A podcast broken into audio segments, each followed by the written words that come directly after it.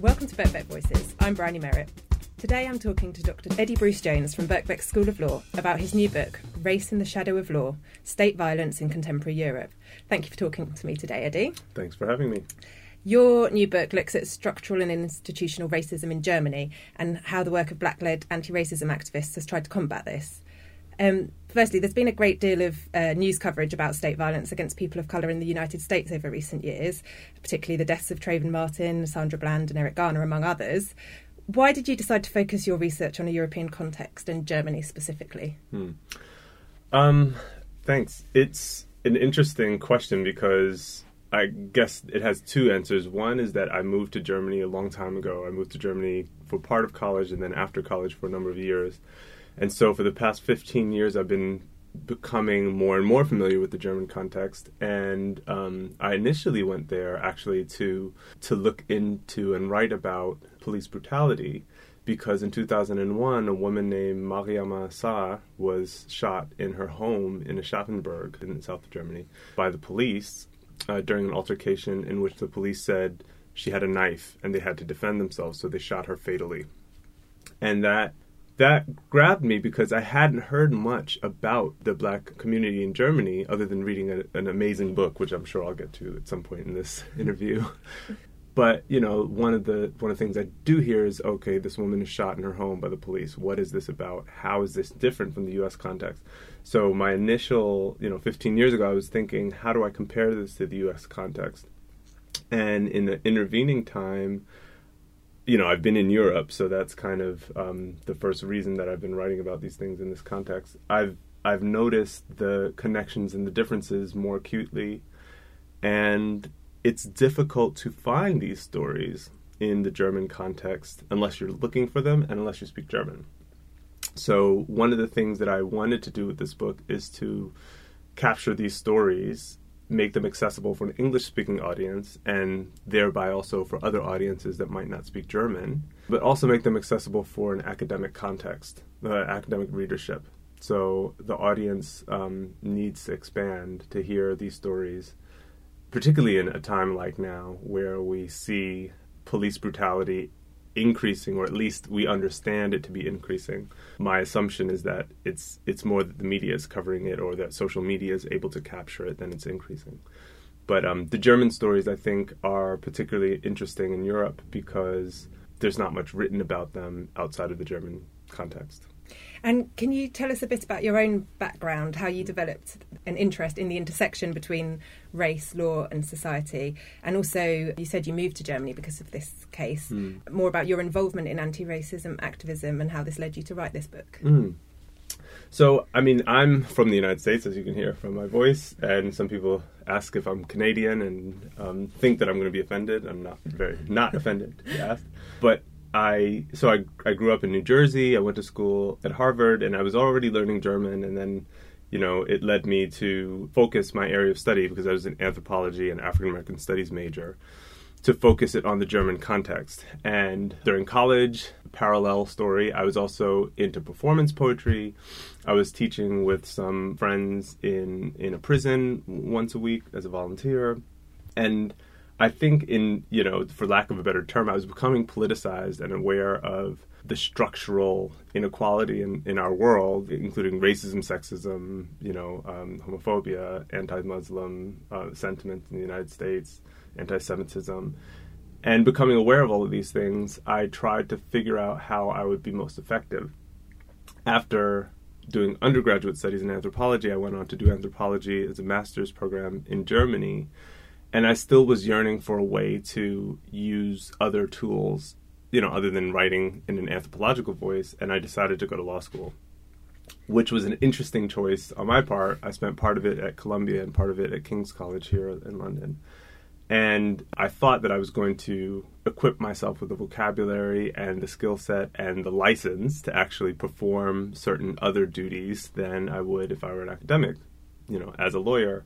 And I quickly realized that I would first need to pay myself out of debt um, from from law school.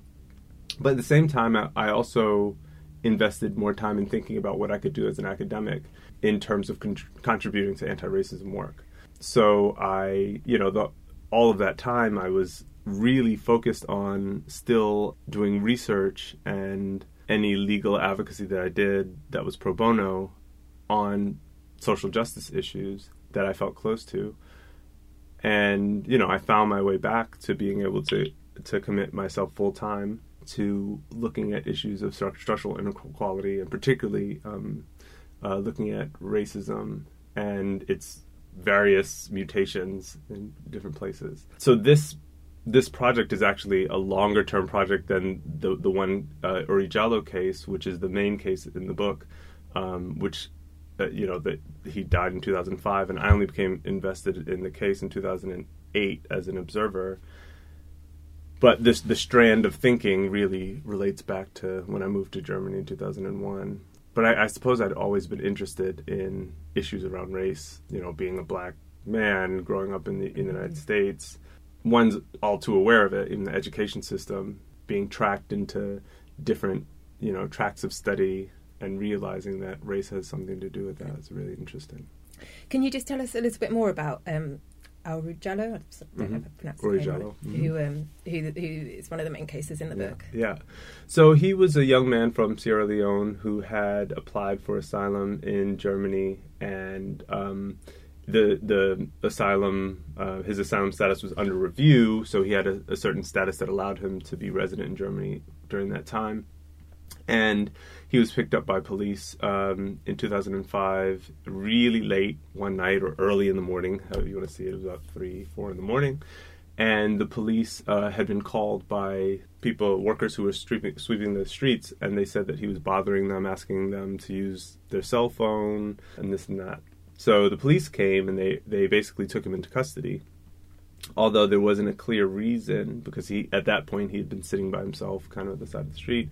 He had a few drinks. He was he had been at, a club, so they brought him to the precinct. And you know, here's where their narrative kind of takes over because there's no counter narrative Mm. because he, he, he died in, in prison. So they say they um, they handcuffed him to the table for questioning, and he tried to self harm, and he banged his own head against the table, and and then um, they needed to put him in four point restraints, which is very very rare. Uh, one police officer testified he'd only done that once in 13 years. Uh, they put him on four point restraints, which is ankles and and wrists, Yeah. uh, to a bed, and they said they searched him for any you know um, material that he wasn't allowed to have, including something like a lighter. And they checked on him every half hour, and at some point, um, you know, he was screaming "fire, fire!" and they went down there, and he was completely, you know, burned to the point where they couldn't get in the door because of the smoke, and so they called the fire department. So that's kind of the narrative that the police put forward in court. Some of the problems around that are that the prosecutor didn't actually um, find it necessary to bring charges higher than negligence charges. So they the prosecutor bypassed the question of whether this, you know, whether he burned himself or whether someone else was involved, and that's part of the big structural issue here. But the, a wider issue that it points to is that a lot of people who who die in policing related events, particularly people of color, it seems, are either disbelieved if they survive, or their deaths aren't looked into with scrutiny that seems appropriate, given the disproportionality uh, of the reaction of the police to what they've done. So in this case, the facts are very cloudy, although there's so much, you know, there are so many gaps in the police officer's Mm. story that it begs the question of why more questions weren't asked. In the other cases in the book, it's usually a case where the police have, have shot the person and the issue is proportionality of response. And um, so you look at institutional frameworks that govern racism and social movements, um, working in the field of anti-racism. Um, and what does this this dual approach uncover that wouldn't necessarily be clear if you took only one of these strands at a time into consideration? Uh, that's a really good question. And I suppose to kind of be upfront about my ability to do the, the work on the legal side, part of what I would have loved to have done is had access um, to legal actors, including judges and politicians and, and lawyers. Access meaning both the ability to, to speak to them, you know, if I contact them, that they would write back and we'd actually have a conversation, but also access in the sense that they would trust me enough to speak with me frankly and openly. So, as an anthropologist, I knew that I'd be limited in that regard, particularly because I'd been previously allied with, with activists. So, I used the strengths that I had to focus on the activists' voices as a way to also paint a fuller picture about the law as a social institution. So if I had only done a doctrinal analysis about what the outcome of these cases are, it'd be a very short book because a lot of the cases don't result in an actual prosecution, and the charges that are brought are are lower than they they might be, and the cases just end up disappearing. But by focusing on the activists and how they see the law and how they see their role, I'm able to uncover a fuller picture about what people are experiencing in these policing interactions and how the the law falls short. If I look at the law as as a social institution, I'm able to capture that. Whereas if I just look at the legal outcomes, it, it it's not really. And this is this is in the tradition of critical um, race theory. Mm-hmm. That looks at um, racism as something that's pervasive in law as a social institution, be it its actors or its structures uh, or its format um, the exclusive mechanisms in which only legal authorities can speak and those without authority but with experience uh, cannot speak. So that's the tradition. I think this is it. And your book focuses on black perspectives and experiences, um, and is that something that hadn't really been done before in this sort of in this sort of writing? Uh, yeah, I think this hasn't been done.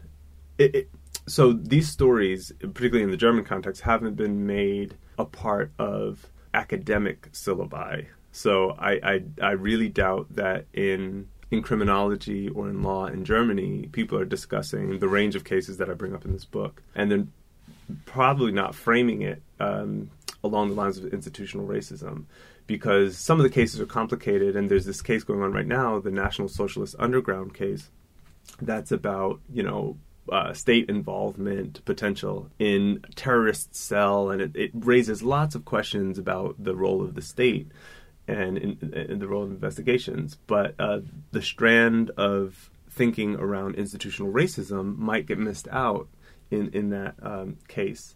And so I, I, I think these cases, if you really search for them, you'll find information about them on the web, but not in an academic context and not for an English speaking audience. So um, I'm hoping that the book at least takes a step in the direction of pulling these stories into real academic discussions on law in, in Europe.